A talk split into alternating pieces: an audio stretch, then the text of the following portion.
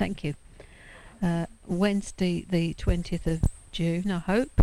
And we really got God's agenda this morning because I said to him, Lord, I want your agenda for this morning. Now, I went into having a look at Romans because I just was wanting to have a bite out of Romans. But I kept thinking these notes of Joyce Meyers were stuck under my nose here, and it's on the fruit of the Spirit. And the particular fruit of the Spirit that he was jumping out because it happened to be turned to this one is the fruit of self control. Everybody draws breath. She always says that uh, the fruit of the Spirit, which starts off with love and ends up with self control, love and self control are like bookends. Um, and I would venture to suggest that if we don't have self control, we won't have any of the other fruit either because the control of ourselves is number one major problem.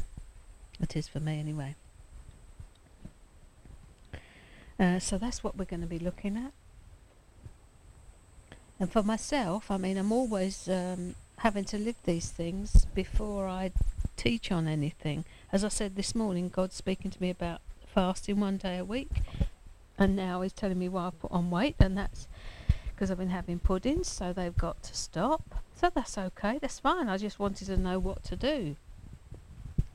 Um, and I've been being tested in um, not being tested. No, that's not right. I've the fruit of the spirit that God is growing in me this at the moment is gentleness.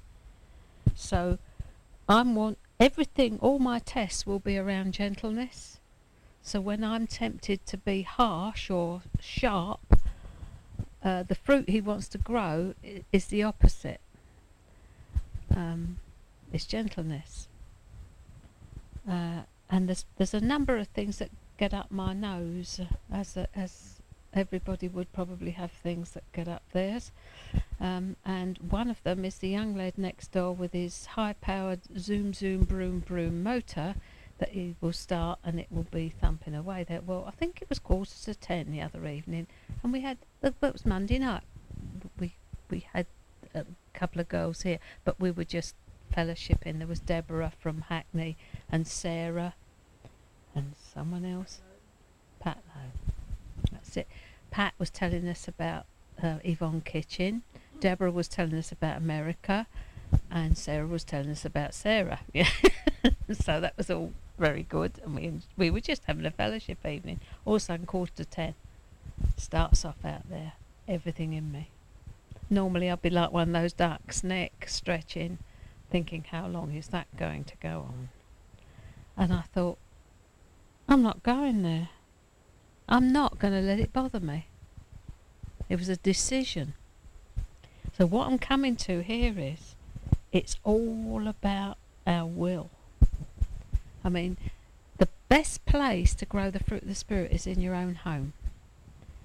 Because you will find that is where everything, it comes hard up against it. I mean, Joyce will say it. She know I was going to say this, that I get on her pip and she gets on mine. We don't often talk about it, but sometimes we do. And I expect she goes off and says to the Lord, it drives me potty when she lets the ducks in, you know. And I go off and say, that really got me going. And I thought the other day, i am not doing it. I'm not going there anymore. And I found myself just saying, I'm not going there. I'm not going to let it bother me. Whatever it was I would have moaned to the Lord about on the quiet, I just stopped. Not doing it. And the fruit in here is incredible because that enabled me when that broom broom started to make the decision and follow it through because in the basics of life, the nitty gritty in your face stuff, I'm beginning to get some control over this old nature of mine that wants to rise up every five minutes and have its say and, you know, punch someone on the nose occasionally, not very often. Um, but it's whose life is it that we're going to live, his or mine? Because at the end of the day, the nature of God is the fruit of the Spirit that florin dropped on me the other day. I saw, I saw it somewhere, I read it or I heard it, probably Graham. The nature of God is the fruit of the Spirit. So when you're looking at love, joy, peace, gentleness, meekness, self control, whatever you're looking at, you're looking at how God is. And looking at his attributes. So and what's his goal? Form Christ in you. You cannot grow fruit. Like let me tell you that now, by all your efforts, you cannot grow it. I've heard someone recently say, I've tried and tried and I've said, Well that's your problem. Y- you are trying to grow something we abide in the vine and the fruit comes out of that because the sap comes up from the vine it doesn't come from the branches and the fruit comes from the sap in the vine and that's where the fruit hangs on the end and our will needs to be placed in his hands daily we when we say don't we thy kingdom come thy will be done we say glibly on earth as it is in heaven we're saying your will not mine and it occurred to me this morning that when he said, um, this is something else again, when he said, um, in this manner pray ye, it's called the Lord's Prayer, but it's actually the disciples' prayer. Um, forgive us our trespasses as we forgive those that trespass against us. Anglican came into my mind. You know, we do it as a group and we parrot it away. Us never becomes singular. He was saying to them, You pray like this, forgive me what I've done.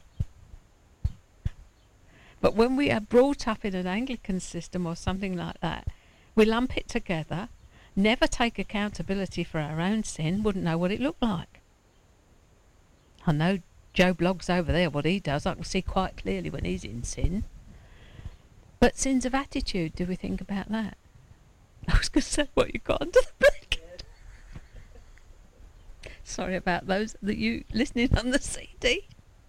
I have to tell you what happened, otherwise you'll be wondering till the end of the CD. Gina lifted up her blanket and put her hand inside, and out came a pair of glasses. I wonder what she was going to come up with. Fishing around in the blanket. Right.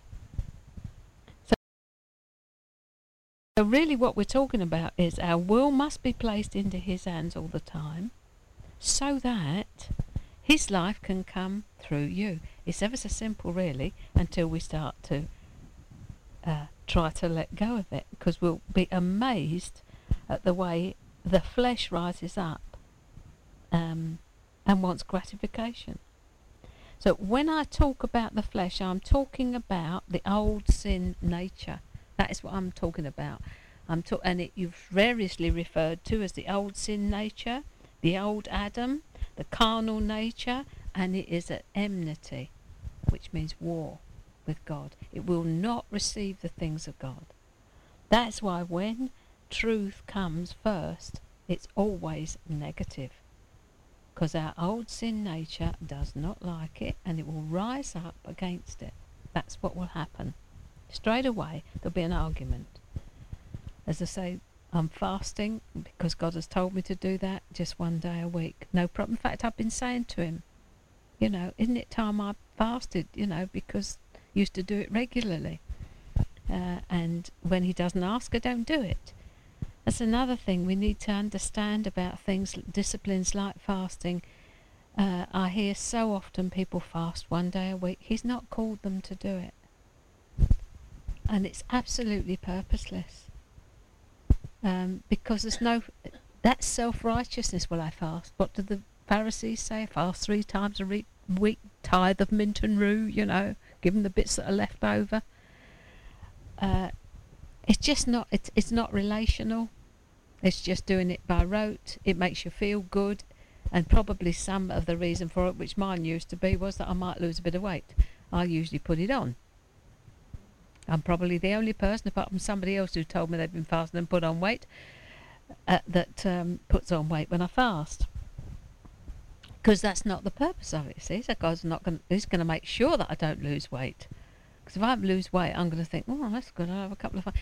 See, the heart is deceitful above all things and desperately wicked. And that is not an accusation. It's so that we might know that in us, as Paul says, dwells no good thing. And once we come to, to realize that in us dwells no good thing, then we can yield ourselves completely to the Holy Spirit and allow Him to start remaking us. he's got this lump of clay, you see. I always remember David, um, my pastor round at Paddock Wood. Um, I had a picture, and it was a pot, and I drew it for him because it was most unusual. It had two lips, like that, one there and one there. Uh, and I said to him, well, I've had this picture, you know, and, and I know what that is, he said. I'm too lippy.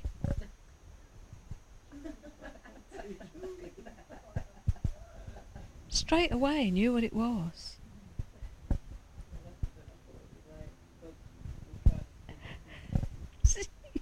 Lippy.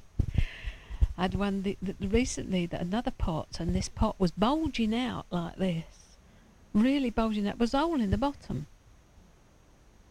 complete hole. So everything that was poured in was coming out, but it gave the impression of being full of something. I had to give a rather straight word to the person concerned when they started trying to interpret this picture I got.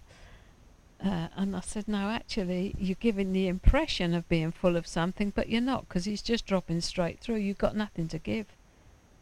You need to get your bottom stopped up and not start holding something, and just not giving the impression that you're pregnant with something, you know.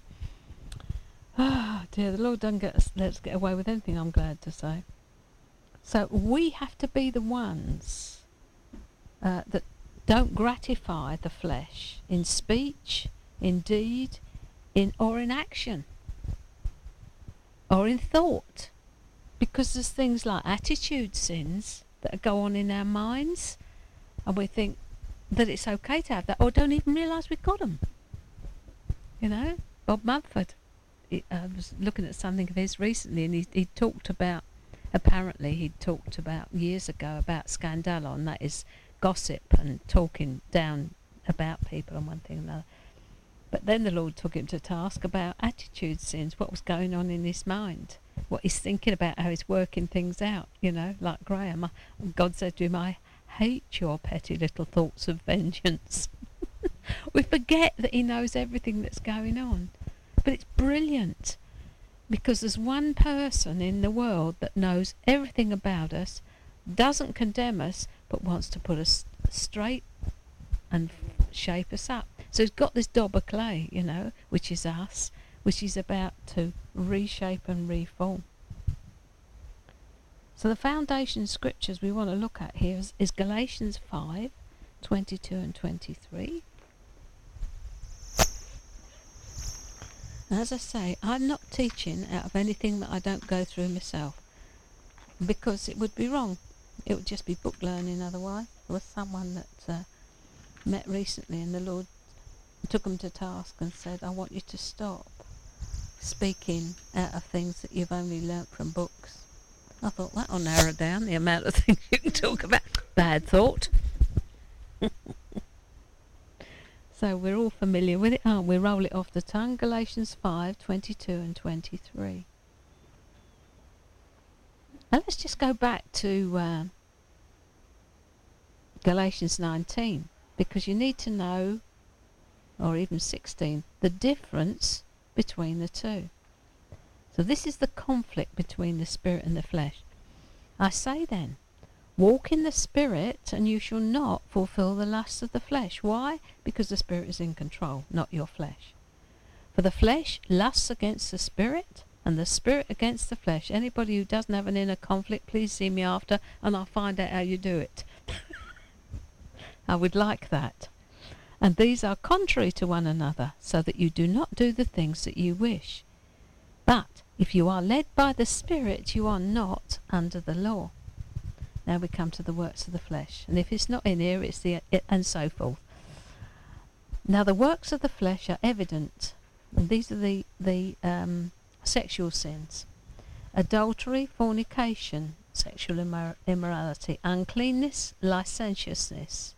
Then we come into more um, attitude sins, idolatry, sorcery, hatred, contentions, jealousies, outbursts of wrath, selfish ambition, dissensions, heresies, and envy, and they lead to murder, drunkenness, revelries, and the like. So if he hasn't mentioned it, it's in the and the like.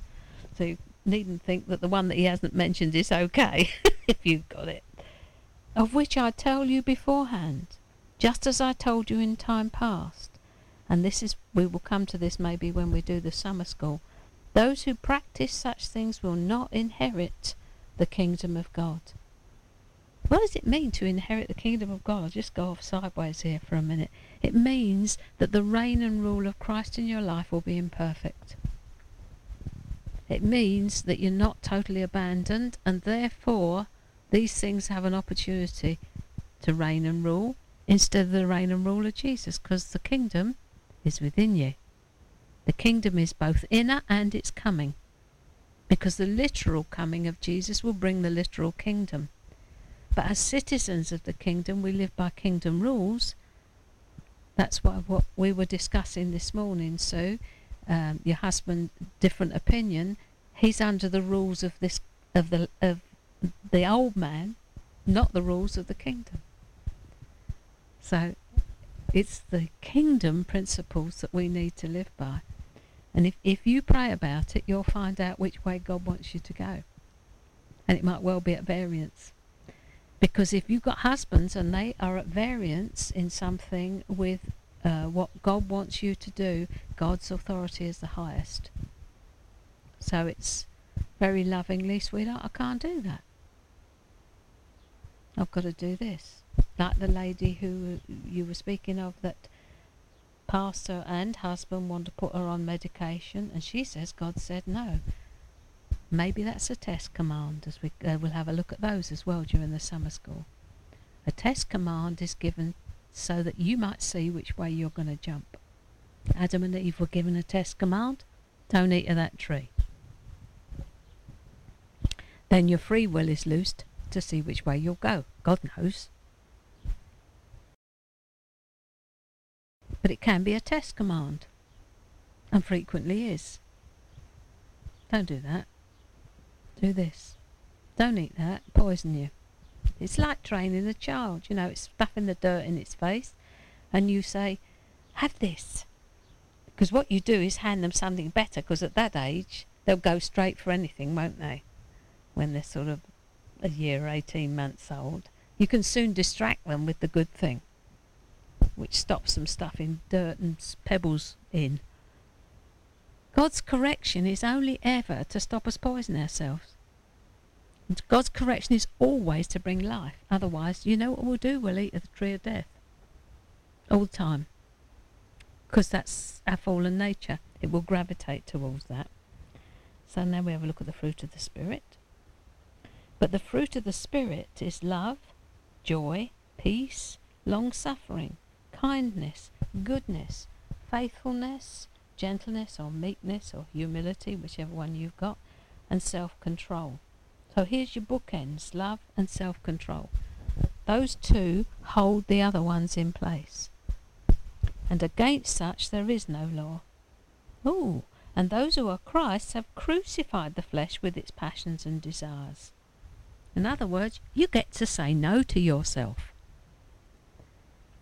Two wills at work, God's will and your will in you. There are two wills at work, says so in Philippians. God is at work in you both to will and to do. You align yourself with His will, you get the power to do what He asks you to do. You move in your own will, no power behind it at all, and you keep trying and trying and trying and trying because you're out of alignment.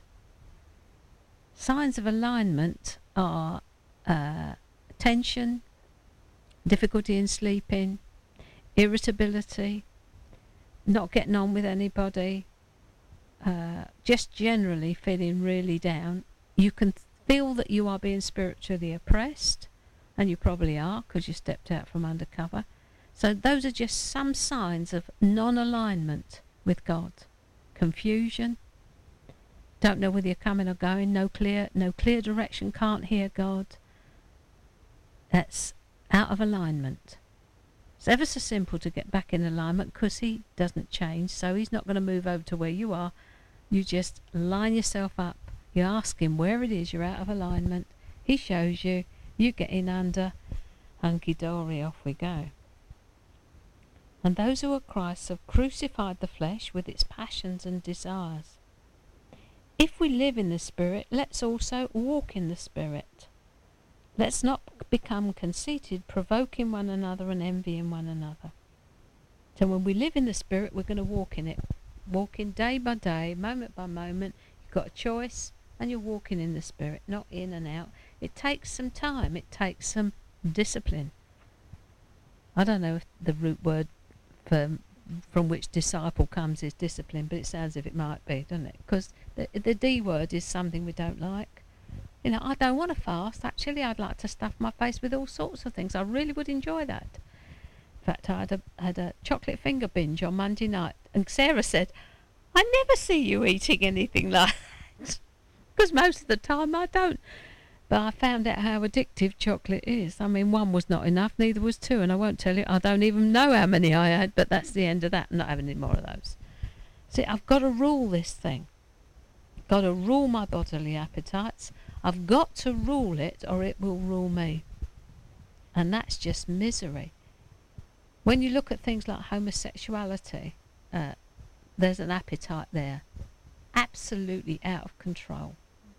That is what you're looking at is gross, out of control appetite.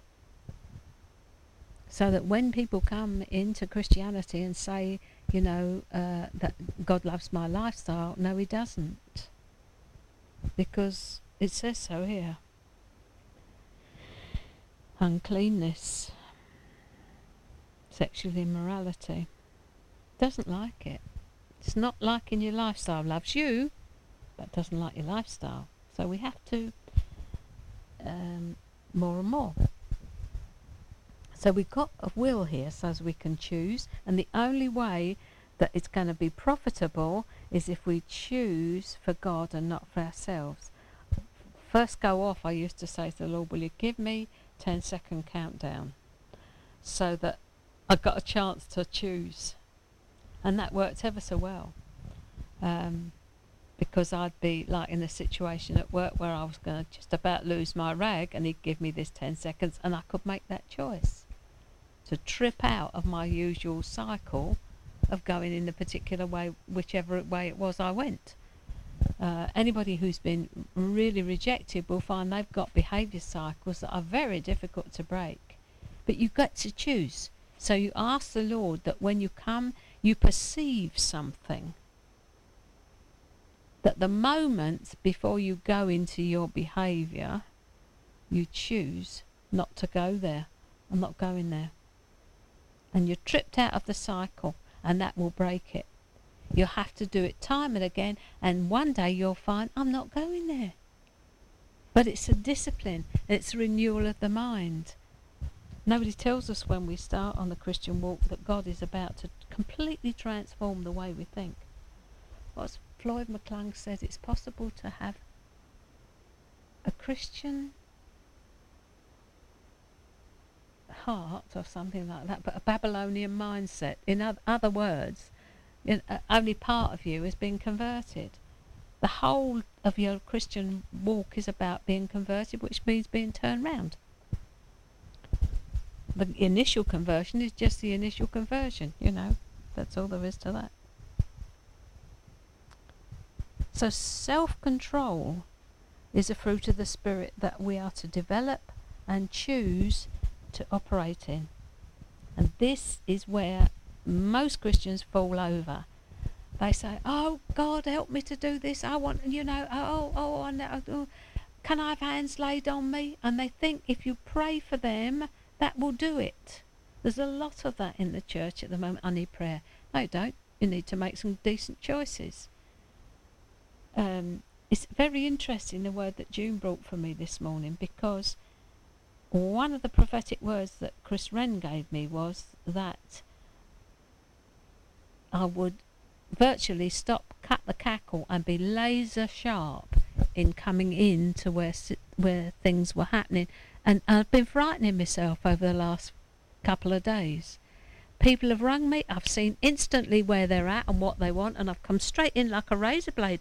And I've thought, am I doing the right thing here? You know, because the decision has been no, I want to come and stay with you for several days. I need some things that I need counsel and I did. Ah, can you tell me a bit about what it is? Already sneakily having got the background from somebody else who has referred the person. Uh, and so she told me what her problem was. Are you a working girl? No, I'm waiting for my whatever you have to get from the Home Office to work or whatever, work permit. Uh, now, I happen to know that this particular person is uh, embarking on a marriage to someone because simply because she wants to stay in this country. So I just began to tell her about the love of God for her. Didn't want to hear about that. So I said, I can't see you till September, I'm afraid. Oh well, it was like, okay, forget it then. And I thought, I know what this is. It's I want it now. I want an instant solution. I shall on a mobile phone. I find it quite offensive when someone I've never met phones me up. They're in the middle of traffic or something. I can't hear what they're saying, and they're on a mobile phone and they're wanting me to give them time. And and I'm thinking, excuse me, could you just get yourself somewhere quiet? I don't know if it's just me and whether it's the right way to feel you you want to come and meet with God, but you can't stop long enough to just take some time quietly to make a phone call and hear what the person's saying. You can't hear what you can't have a conversation when you're going along. You're doing two things at once. It's the society. You see, the push of the enemy is rush, rush, rush, hurry, hurry, hurry. Got to get there. Got to do it. Da da da da da. There's no eternal value in it. And if we get ourselves caught up in this, you know, we're going to get into big trouble, really. I think it was you, wasn't it, Gina, that brought that thing that's, that, that actually spoke to Joyce about the things, about priorities.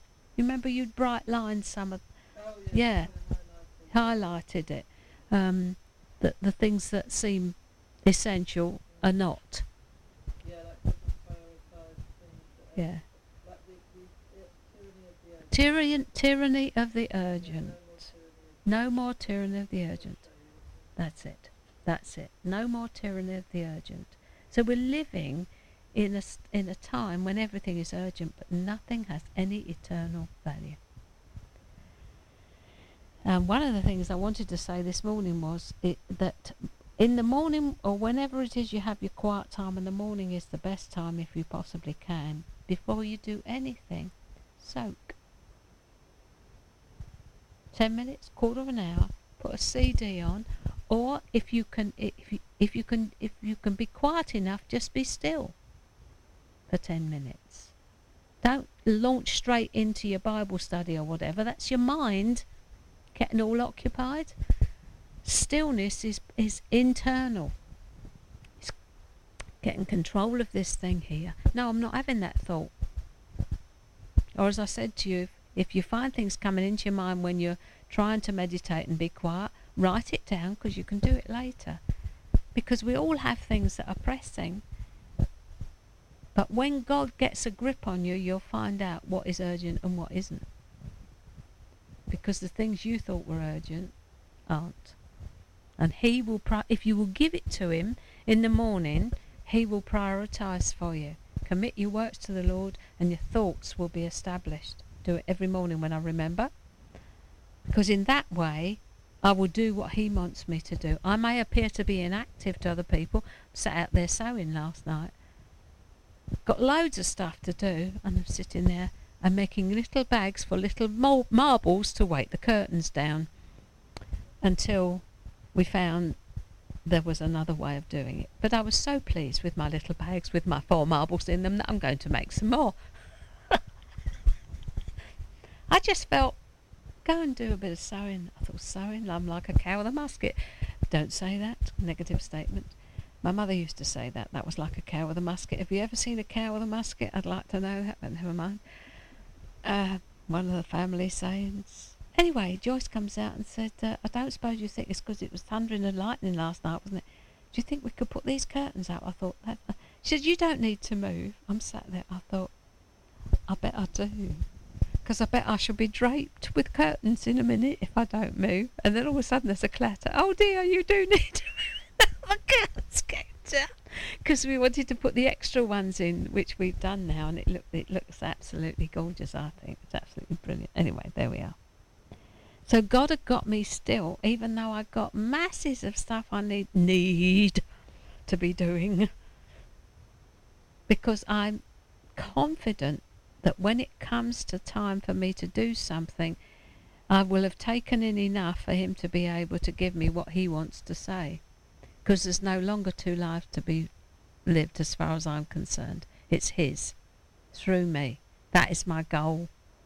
That I really decrease. So that if you ever heard that old hymn, uh, that the day would ever be when I would say some of thee and all, and, and all of me, and it comes to the end and it's all of thee and none of me. And I softly whispered more of thee and none of me.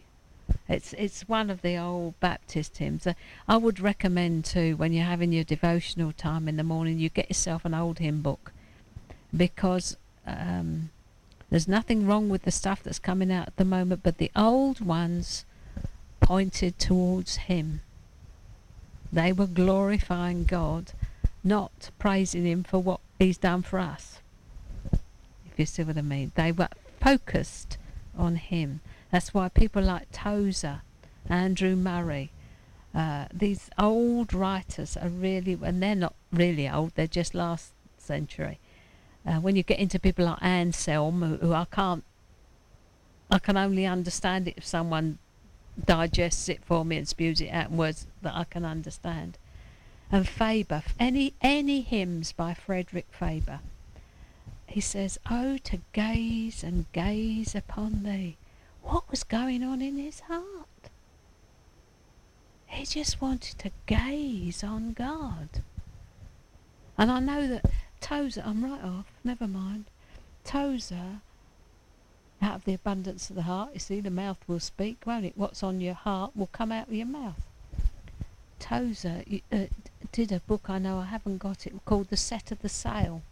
And it was about the where your direction is, uh, and you know, and who you're looking at. Where does your heart go when it's at rest? Where do your thoughts come to rest when they're at rest? What's the first thought you have in the morning? That will show you where you your your life spring is, your wellspring. Most often, recently, I'm waking up with one of Ruth, Ruth Fazal's uh, new ones. Can't for the life of me think of it now, but it's one of hers uh, about the Lord. Um, I like that. I do not like to wake up and the first thought that clunks into my mind is the last thought that I had the night before, if you know what I mean. God has a tendency with me uh, to bring to my attention first thing in the morning when I'm having my quiet time anything that was unresolved from yesterday so that I can pray it through. Um, and I, I do do a little review when I go to bed at night time, not for long, just to say, Father, you know, okay, how could I could, could have done it differently today? Um, and he'll show me if there's things, there's areas where I could have actually done things, said things differently. Um, as I said before, right early on, he is a communicator. He has revealed himself to mankind from day one walked in the garden with Adam and Eve. It's his desire is to have us as a people for himself. We don't half lose that, you know. His desire is to have us as a people for himself. That is why we've been created. We were created for his pleasure. And in the one of the latest things of Graham's is that God says, "It's my turn. I am indulging myself." I'm indulging myself with you. And I, I can't get my mind round that. That he wants to indulge himself by bestowing favour on us. Because it pleases him to bestow favour. And half the time I think we walk round like sulky kids, you know. Why can't I have that? Why can't the weather be fine when I'm having this? And oh, no, me, me, me, me. And we live at such a low level. But the scripture tells us that we're seated in heavenly places in Christ Jesus, far above all principality and power, might and dominion that can be named. We're up there.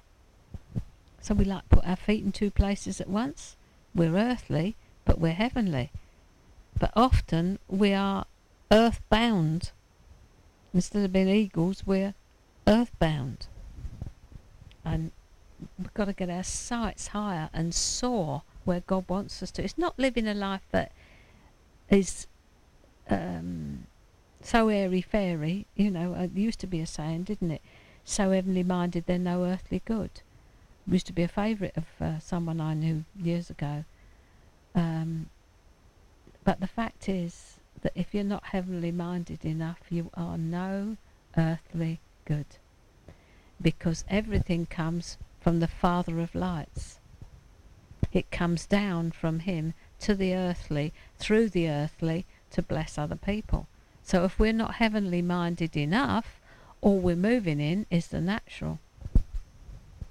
Have a look at James sometime. The wisdom that comes from above is first of all pure, peaceable, easy to be entreated, without partiality, full of good fruit. But the wisdom that comes from below ends up being demonic. So when you're giving anybody wisdom, make sure where the source is. Spend a little bit of time in James.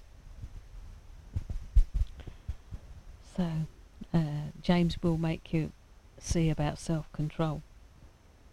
So self-control is a fruit of the spirit that we're to develop and choose to operate in.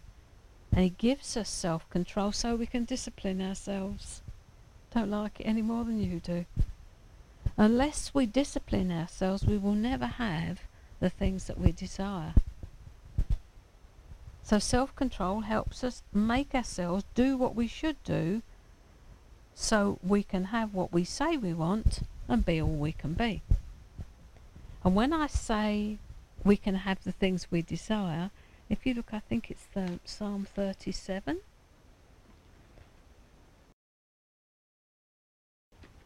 It talks about desire. And this is so often quoted by. See, a, a text out of context is a pretext, as we're wanting to say. Psalm 37. Oh, verse 4, lovely. He will give you the desires of your heart. But the whole verse says, Delight yourself in the Lord, and he will give you the desires of your heart. Why will he give them to you? Because they're his. I'm always praying, Father, place your desires in my heart. Because otherwise I will just desire what the world wants. I'll live my life just going after wood, hay and stubble. But his desires will be placed in my heart, then he will give it to me. It's just exactly as the same as Jesus said, you will ask what you will and it will be given to you. Now that's another one that people take out of oh we can ask what we will and it'll be given to us. Yes. Commit your way. Yeah. That's it. And the one before it says trust in the lord and do good.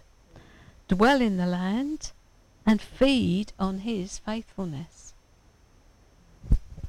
But somewhere jesus says doesn't he in john uh, you will ask what you want and it will be given to you only when you're abiding in the vine. It's a conditional promise. So many Christians are disappointed in God. I've had a lady say to me, He's a disappointment. Now I said to her, He's not a disappointment. Yes, He is. No, no, no, dear. You had a wrong expectation. So you have been disappointed. So she's gone away. That's the end of that. He is a disappointment. No. I think this particular person had made some very bad um, choices and was having to live with them. And because God didn't extricate her from these things, he's a disappointment. but you made the choices. Somebody said to me the other day, you know, about uh, what about when you've made choices before you became a Christian? Well, there are times when we have to live with it because, and we were talking about was it the law of sowing and reaping? And I thought at first that it was, and then I said, no, I don't think it can be. It's just a consequence of the choices that we made before we were Christians. They will work themselves out. Um, it's just a consequence. So, self control, just simply put, is the art of controlling oneself. And it is, as I've said before, virtually impossible to show forth the other eight fruit of the Spirit unless we're exercising the fruit of self control. Number of times I've heard people early on in the Pentecostal movement, I've got, I've got uh, love licked. I'm, uh, I'm trying to get top sides of joy now, and I'm thinking, I wonder what I've got victory. That was the favourite. That was the favourite one. I've got victory in this, and I'm thinking, what are you talking about? Have you ever know? You just open your ears a bit to what people say, the little cliches that they come out with, and you think, what do they mean? And of course, if you ask them what they mean, they're completely flawed, because it's a, it's just jargon that we talk, you know. So much of it. So, how can we be kind to someone when we don't feel good about ourselves unless we're exercising self control? How can we remain peaceful in trials unless we exercise self control? Here comes mine. How can we exercise patience when we're frustrated unless we exercise self control? I remember now when uh, God was growing the fruit of long suffering in me. Love suffers long. Uh, and the same situation would come up time and time and time again. Say the same things each time. Come back again. Same problem each time. long suffering. Love suffers long. It's completely the reverse of the way that the world looks at things. It's like there has been an issue over the last 24 hours about something where I felt uh, that's, that an apology needed to be made. Um, because I would take the, the root of humility and the fruit of the Spirit. Uh, the world would say, stuff that, no need to apologise, blow it. The kingdom principle is that you actually, I think it's in Peter, be worth looking at it. What good is it if you suffer for, for, for doing the wrong thing? But if you suffer for doing the right thing, blessed are you, he says. Not sure if it's in one or two, is it? Can you? Oh, here we are. I'm there. It's in. Uh, thank you, Father. One Peter two.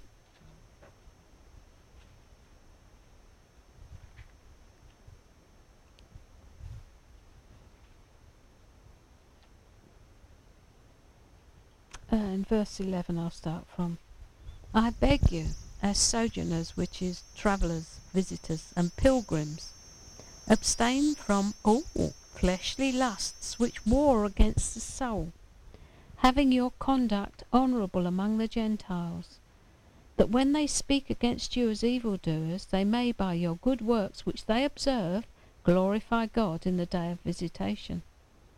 Therefore, submit yourselves to every institution or ordinance of man for the Lord's sake, whether to the king as supreme or to governors.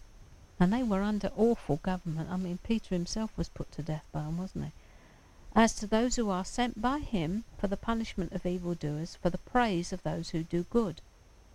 For this is the will of God, that by doing good you may put to silence the ignorance of foolish men. As free, yet not using your liberty as a cloak for vice, but as servants of God. Honour all people. Love the brotherhood. Fear God. Honour the king. Honour and respect are two things that have totally dropped out of our society. And so, therefore, you will find that not even, I, I think I'll probably do some stuff on it, that not even Christians honour people. So, when you're taking the blame for something or taking a line of least resistance where there is a, a, um, a dispute, you are honouring. Uh, Servants, be submissive to your masters with all fear, not only to the good and gentle, but also to the harsh. For this is commendable, if because of conscience towards God one endures grief, suffering wrongfully. For what credit is it if when you are beaten for your faults you take it patiently, but when you do good and suffer for it, if you take it patiently, this is commendable before God. Here's a verse you wish wasn't there. For to this you were called, because Christ also suffered for us, leaving us an example that you should follow his steps. Verse 23 When he was reviled, he did not revile in return. When he suffered, he did not threaten, but committed himself to him who judges righteously. Totally the opposite of our flesh. And that's what the fruit of the Spirit is all about. When you've got a desire to retaliate or operate in a certain way, uh, the Lord, am I in the flesh of the Spirit here? And that's how you can find out whether you're actually walking in the Spirit or not. Walking in the Spirit isn't going around like you're on a puff of cloud and playing a harp. Walking in the Spirit is will cause you to have heart searchings and wrestlings as you bring the Word of God into a situation. That's why June brought that word for me this morning, which was so lovely. God's so kind. Because I wrestle. I don't speak lightly to anyone. I wrestle before God about what the righteous judgment is to bring in any given situation. That's why you'll often hear me say, if, I, if you find I'm wrong, I shall be absolutely delighted. Because I have to bring a word that brings the righteousness of God into the situation. And that was the word I started with this morning. I had my righteousness glasses on. Have you ever noticed you read the word and suddenly there's a word jumping out from every page that you never noticed was in there before? Well, I had righteousness glasses on this morning. All I could see was righteousness everywhere. It's what made me go into Romans. I started off looking at something and I thought, oh, wait a minute. And I'm in Romans then, for the righteousness of God. You know, and I'm thinking, oh, wait a minute, righteousness. Perhaps we're going to talk about righteousness, blah, blah, blah. But it wasn't. It was self control.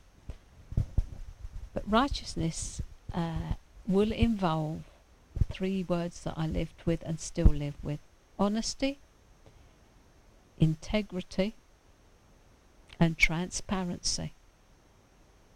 We need to be totally scrupulously honest, totally scrupulously integrous, and totally transparent. It's not to our nature. We like to hide things. And that those three, I called it hit because I lived when God was dealing in these three areas and I spoke to my then pastor, I watched him flinch. And subsequently, of course, things came to light that broke the church up.